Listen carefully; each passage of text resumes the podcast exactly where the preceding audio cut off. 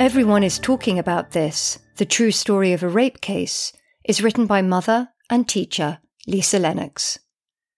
On one ordinary July evening in 2021, the lives of Lisa and her family were turned upside down when her 17 year old daughter Beatrice, or Bea as she prefers to be known, became the victim of one of the worst crimes that can befall anyone. What follows is the story of the aftermath of this horrific event as Lisa, her husband Phil, youngest daughter Iris, and of course, and most importantly, Bea herself, are forced to navigate the police and the legal system in their fight for justice. Please be aware that this audiobook contains references to rape, sexual assault, mental health conditions, and eating disorders. There is also occasional strong language.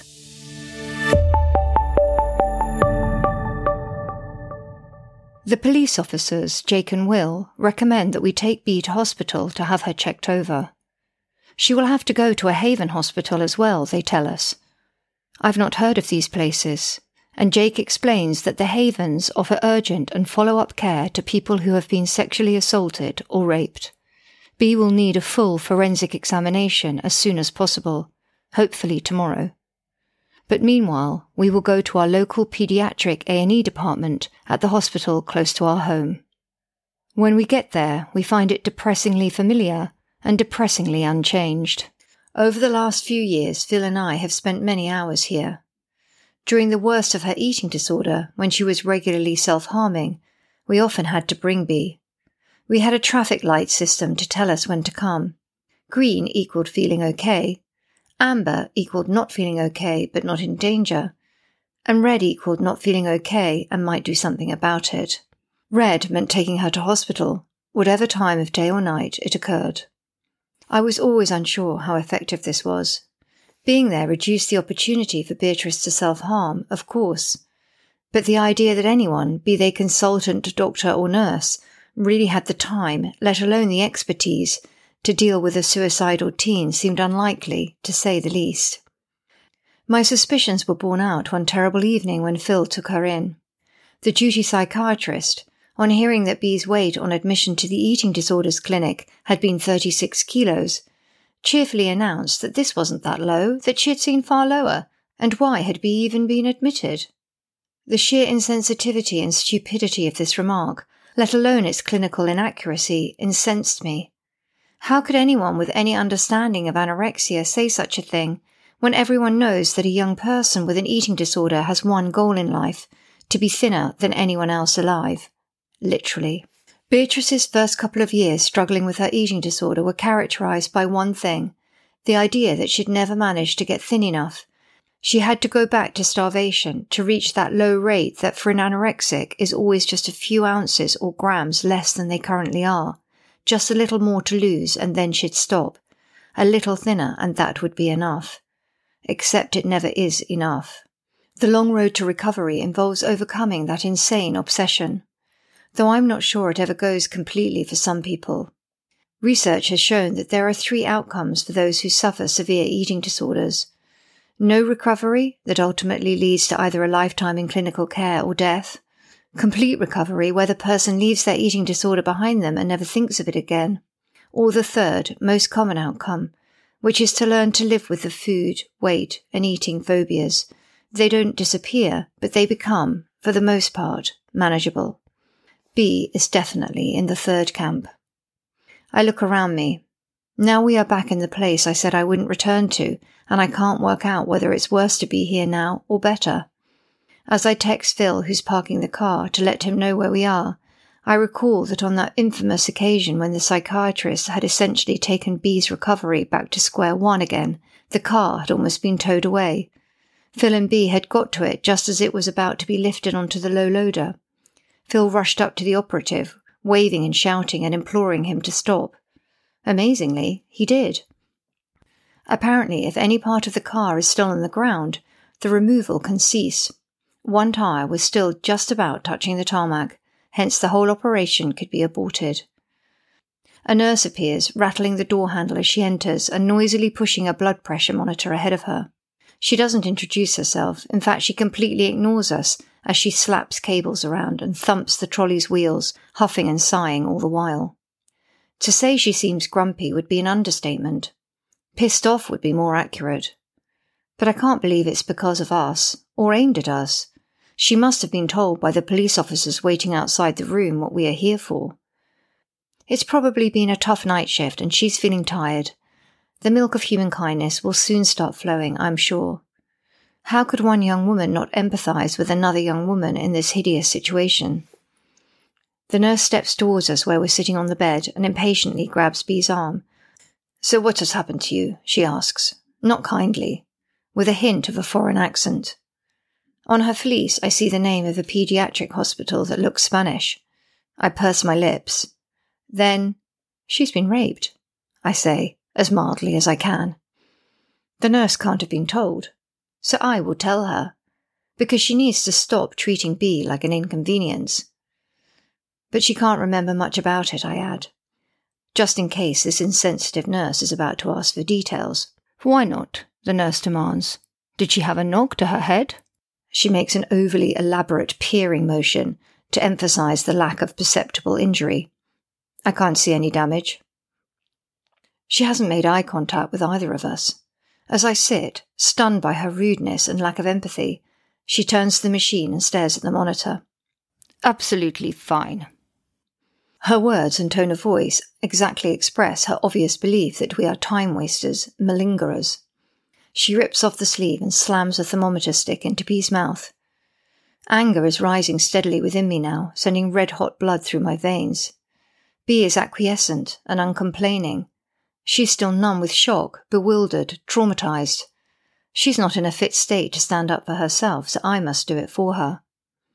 But I'm the kind of person who reads reports about the abuse of frontline health workers, the criticism and attacks that they face daily purely by going to work and doing their job, and I don't want to add to the pain or be one of those awful people.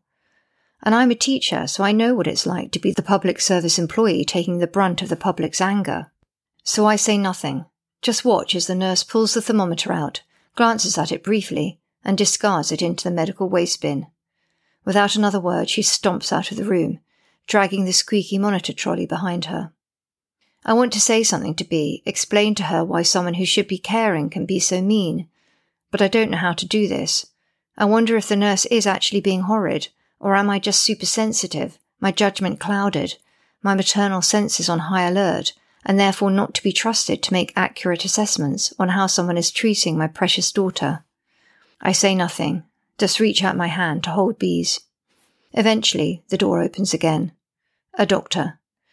She asks to speak to be alone. Is this because they don't believe her? Or think one of us may have harmed her? I don't dare to ask. Meekly, I go and stand outside the room, in the cubicle on the other side of the corridor, the grumpy nurse thrusts a thermometer stick into a toddler's mouth. I puzzle over whether she's showing this little boy more or less sympathy than Beatrice. I think marginally more, but the child is sitting in his mother's lap right under her nose, so perhaps that explains the nurse's slightly more amenable behaviour. The doctor calls me to come back in. She explains that she's given Beatrice the morning after pill and the first five days of a course of HIV preventative medication. This must be taken for 28 days, but we'll get the remaining dose when we attend the specialist Haven Hospital. She's also giving Bea jabs for hepatitis. There are three types she's at risk from, but only two have a prophylactic. The other will just have to have tests for in the forthcoming months. Plus, she'll need STD checks in two months, as well as further jabs, but she can have those in the community. That should not be a problem. Do I have any questions? Anything that's not clear? I stare at her in mute horror. It hadn't occurred to me. I hadn't even thought about this, about AIDS or pregnancy or hepatitis or STDs or anything. Dumbly, I shake my head. It, it's fine, I stutter. I, I understand. But I don't. I don't understand anything. What has this monster subjected my little girl to? What did he think gave him the right? I want to scream, to rage at the cruel sky, to beat my fists against the walls in uncontrollable anger at the unfairness of it all. Instead, I sit quietly back down on the bed beside Beatrice. Phil comes in. It must have taken ages to find a parking space, even in the middle of the night. Poor residents of the streets surrounding this hospital, they must hate it. The door opens again. A police officer walks in. She is slight and blonde and has a lovely smile. She must be the duty SOIT, sexual offences investigative trained officer, that Will had told us would attend as soon as she could get here. Hi there, she says. I'm Hannah. Her voice is gentle and calm, and she sounds so kind that just for a moment I feel like letting go, handing it all over to her, letting someone else take charge of this appalling situation. After a short chat with us, asking our names and how we are, she takes Bea to another room to talk to her alone. Does she not believe Bea? Does she think we did something to our daughter? Just as with the doctor, and despite Hannah's kindness, I'm suspicious of everything and everyone. Phil goes to find the toilet or to call his sister or something. I don't take in what he tells me. I wait alone for what seems like interminable hours. I wonder how grumpy faced nurse is getting on, how many more patients she's terrorizing with her foul mood. Finally, Hannah brings Bea back to me. When they enter, she says something about phone calls. It triggers a recollection of one of the PCs also mentioning phone calls in the Duke's head. What are these phone calls? Hannah explains. There are a couple of numbers on Beatrice's phone that she doesn't recognize, that she's never had any prior contact with. Oh. I don't know what to say. Who's calling Bea that she doesn't know? Why? Has she been stalked? But if someone had randomly got her number, how would they know her location or anything about her? Phil enters in time to hear the last of this. He looks distraught beyond belief. He's just started a new job, editing a big American documentary, and he'll need to go to work tomorrow. Today, for it is well past midnight now. Go home, I tell him. It suddenly occurs to me that Iris is home alone, that she might wake up, and God knows what she would do if she found us all gone. Take the car, Bea and I can walk, I say. Some fresh air will be good after being in here for so long. It's already been two hours, and we've no idea when we'll be able to leave. I don't want to have to worry about getting a ticket if we're still here at eight when the restrictions start. Okay. He is done in, exhausted. We both are. At least I don't have to worry about work for the next few weeks. Hannah says she needs to make some phone calls and leaves the room. Phil is still standing there, dithering, unable to make the decision of whether to go or whether to stay. Bea gets out her phone. It's him, Mummy, she whispers. She holds out the screen to me with a WhatsApp profile showing on it. The picture is a selfie of a young man with darkish skin, thick eyebrows, dark hair.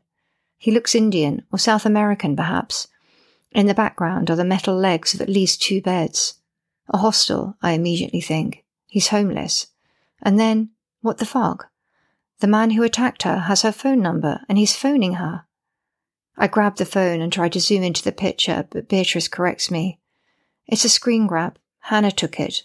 He keeps phoning. He's phoned again and again. I stare, open mouthed, then look up at Phil. Fury emanates from him like steam from a boiling cauldron.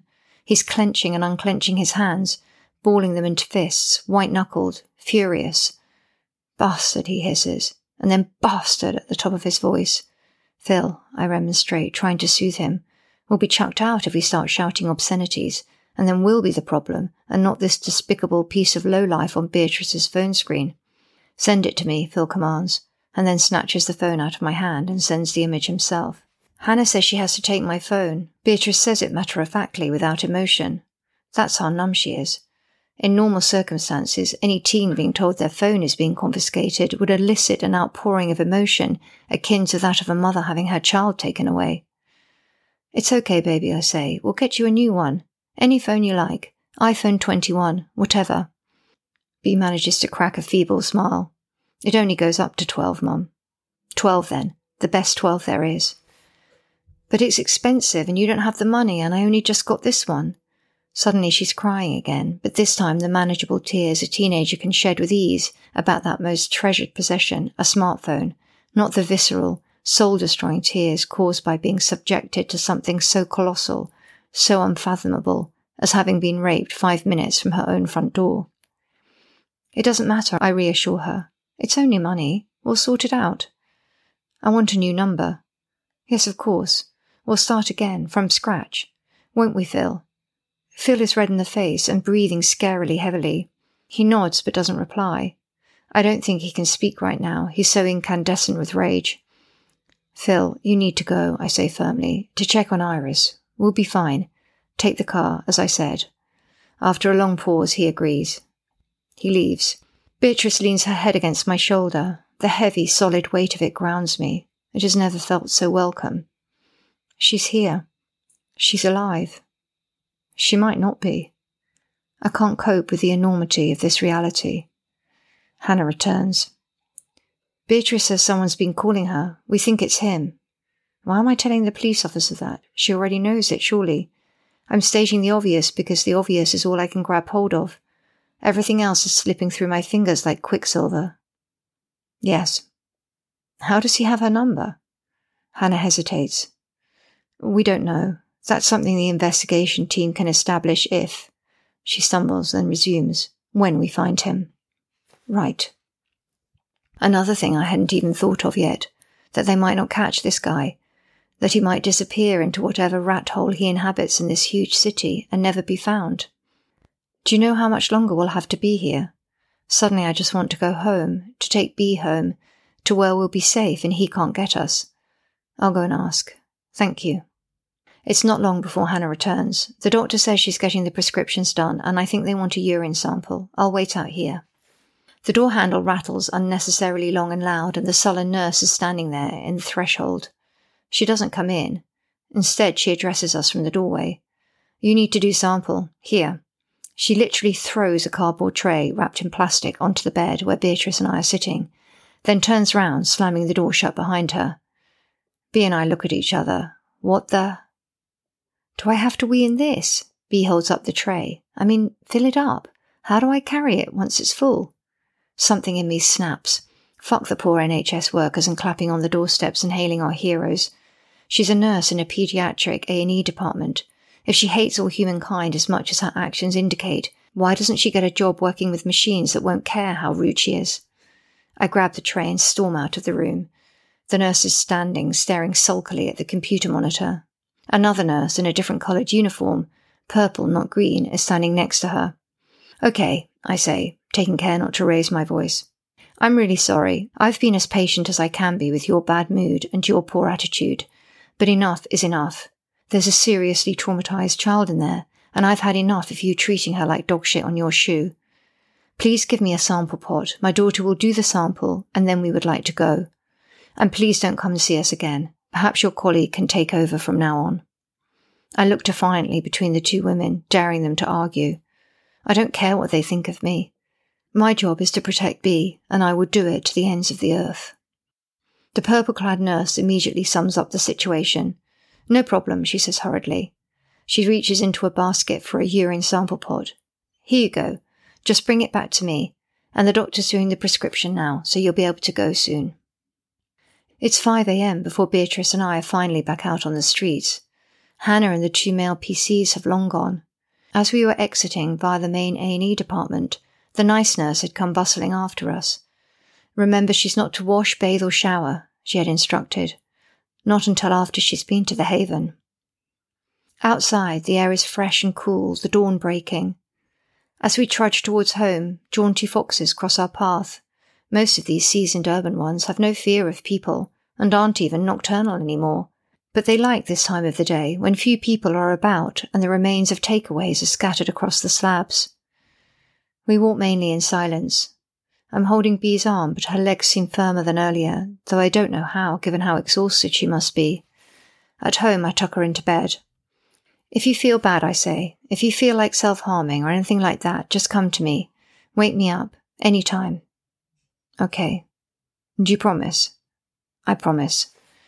I leave her, blackout blind drawn down, shutting out the world outside that now seems to contain nothing but evil.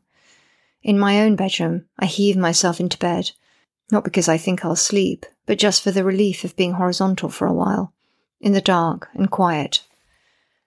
As I close my eyes, I know one thing only. Nothing will ever be the same again for Beatrice or any of our family.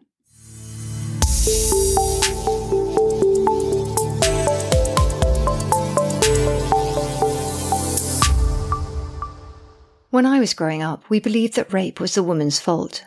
We believed that because the patriarchy, ably represented by judges such as James Pickles, who famously declared that a rape victim was asking for it because she was wearing a short skirt, repeatedly, doggedly, and energetically told us so. It's probably taken me, along with a whole bunch of women who grew up in the 1980s and 90s, all my life up to now to eradicate this tosh from my brain and to know that rape is never the woman's fault. Yet here it is again. I can't stop myself from fearing that Bea must have done something to encourage or facilitate this attack. That being out at 9:30 p.m. means that really rape was only to be expected, or at least, if not expected, possible. And actually, if you don't want to be thought to be giving out the wrong signals, just don't go out. Don't be on the streets on your own, ever, if you are female. Definitely not if you are a young female. Nonsense. I'm disgusted with the way my own mind is working. Lack of sleep is making me delusional. But even though, when I am in my right mind, I know with absolute certainty that she did nothing, that none of this is on her, yet still the thought that someone will blame Bea haunts me throughout my every waking moment. To take the blame of her, I blame myself. Why didn't I go and meet Bea at the tube station? Why had I ever let her out on her own? I know the only place the blame lies is on the perpetrator, but I can't stop.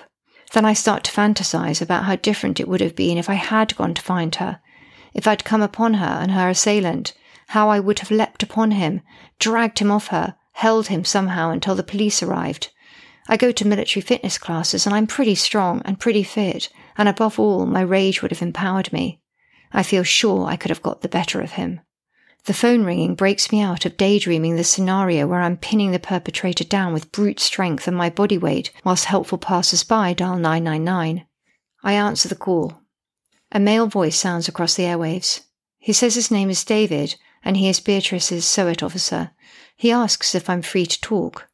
Agreeing that I am, I try my best to answer his questions. At the same time, I'm thinking, I thought Hannah was our SOIT. Does Beatrice not get to opt for a woman officer? But I'm British and female and polite, and I think I can't ask him this because he'll be upset and think we're ungrateful, and perhaps it doesn't matter anyway. I mean, I had a male midwife while I was having Iris, and that was fine. He tells us Beatrice's appointment at the Haven is at 6 pm. He offers a taxi, but I say we'll drive. One more thing I need to ask, David says, as the phone call is drawing to a close. Does Beatrice have any mental health issues? How long have you got? is my immediate thought, but of course I don't say that. Instead, I say yes, calmly, and then proceed to elaborate on all of Bea's challenges the anxiety, the depression, the self harm, the anorexia, the medication. As I'm explaining, I'm worrying, partly because I always worry, because everything about my eldest daughter is a worry, but also because I'm wondering if this is going to affect how the police respond to her case. Perhaps they'll discard it due to her being too flaky to be credible, or dismiss her account as delusional, a product of the drugs, the antipsychotics she takes, and the antidepressants. Am I being paranoid? I've no idea. Nothing makes sense anymore, least of all my own sanity. You hear so many incomprehensible things about rape cases, about victims being vilified for having had more than one boyfriend, or for having a poor behaviour record at school, for being too friendly and so encouraging the rape, or too unfriendly and therefore belligerent, which led to the rape. Whatever women do, it's wrong. Damned if we do, and damned if we don't. But a stranger, in the street, surely no woman can be blamed for that, especially a child with absolutely no prior sexual experience. David is asking me something. Is that all? he ventures. I suppress an ironic snort of laughter. Isn't that enough? He says he'll call Beatrice later to get names and phone numbers of her friends. She was on the phone to one of them just before and just after the attack, and exchanged WhatsApp messages with others, and he'll need to take statements from them all. Her phone and all the messages on it will be thoroughly checked. By the time the phone call has concluded, it's 10 a.m. I'd been in to check on Beatrice earlier, but she was fast asleep, so I left her, sneaking back out of the door and gently pulling it to. I put my head round the door again now. She's still asleep, which is good. Iris is also still in bed. I pour coffee from the pot I've made, wrapping my hands around it, though it's not cold. I need the comfort, the normality of a hot drink in the morning. Somehow I've got to find the words to tell Iris what has happened to her sister. Years ago, just as Beatrice's anorexia was diagnosed, Iris told a school friend that she was frightened that her sister was going to die. The friend's mum told me, thinking I should know. What could I say? Reassure Iris that Bea was getting the best medical help available, that we wouldn't let her die, that she would be okay. Reassure her of these three things, though I could only truly be sure of the first one. Anorexia is perhaps the most pernicious illness to afflict young people. It's certainly the only one where sufferers don't want to get well. Having gone through it, we had tentatively and cautiously begun to hope that the worst was behind us and things were going to start getting better. All of that disappeared in a puff of malicious smoke last night. I take a gulp of my coffee, almost burning the roof of my mouth off. Unfortunately, even caffeine is not enough to steel my nerves for the task. After so little sleep, it just makes me feel jittery. Cups and mugs and plates litter the kitchen worktop, and the breadboard is covered in seeds and crumbs, the knife lying next to it, the serrated blade smeared with clumps of butter. I seize it up and literally throw it into the sink. Fuck's sake! Why does Phil never clear up after himself, and why does he use the bread knife to spread butter on his toast? The flush of rage I feel is out of all proportion to the misdemeanor. Angrily shoving the bread back into the bag, it occurs to me that Beatrice hasn't had anything to eat since before she went out yesterday afternoon. Skipped meals are what eating disorders thrive on.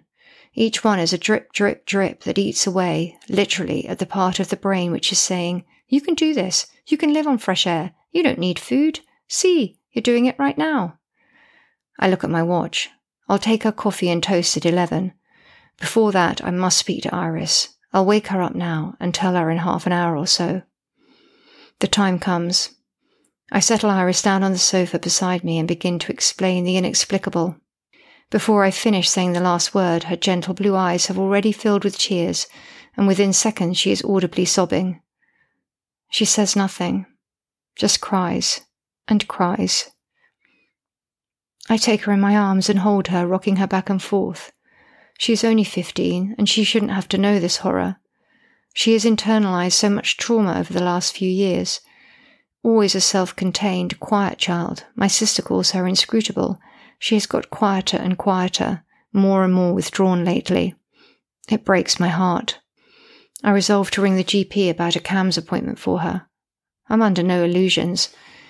We have scores of children at the school I work at on the list for mental health appointments. Most wait at least six months, some wait years. The pandemic has only made it worse. My sister calls. I have to tell her what's happened. I still can't really believe I'm saying it, that this is happening to us. To Beatrice.